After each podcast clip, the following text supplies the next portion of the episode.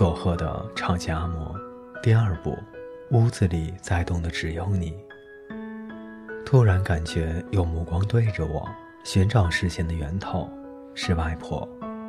阿嬷，你在看什么？这屋子里面在动的只有你。外婆说完，又盯着我不动。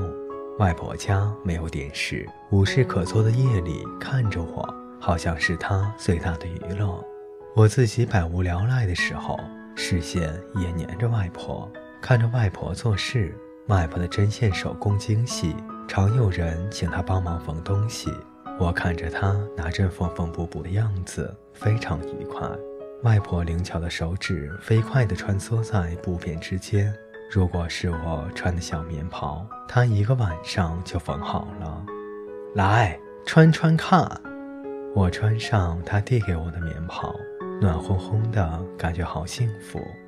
我渐渐长大了，老是看外婆做针线活，觉得毫无新意，也就看腻了。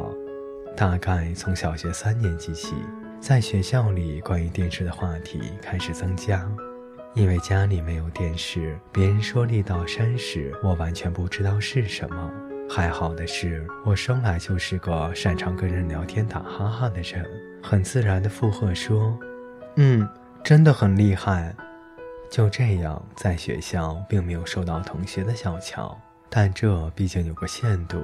于是，小学四年级以后，我宁可每天多走二十分钟的路，也要到喜佐子姨妈家看电视。我终于知道，立道山是职业摔跤好手的名字，慢慢能够加入同学谈话的圈子了。上初中以后，棒球队的训练都练到很晚，回家时。已经好累，懒得再走到喜佐子姨妈家去了。可是，一旦尝过电视的味道，便使我难以忘怀。于是，我就缠着外婆买电视。阿嬷，我们也买电视吧。外婆的回答只有一句话：没有那个钱。我每天缠着她买电视，她的回答也都是一样的。初中三年级的某一天，在黄昏的放学路上。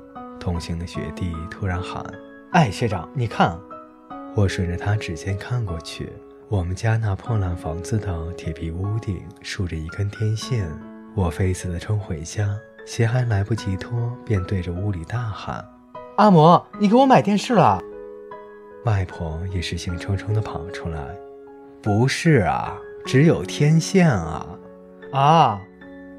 这大概是全国最夸张的一声惊叫了，还好那是骗我的。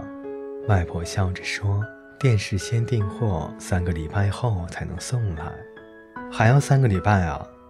我迫不及待的想看电视，感觉太失望了。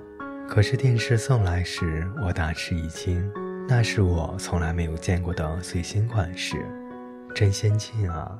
屏幕前面有一个小门。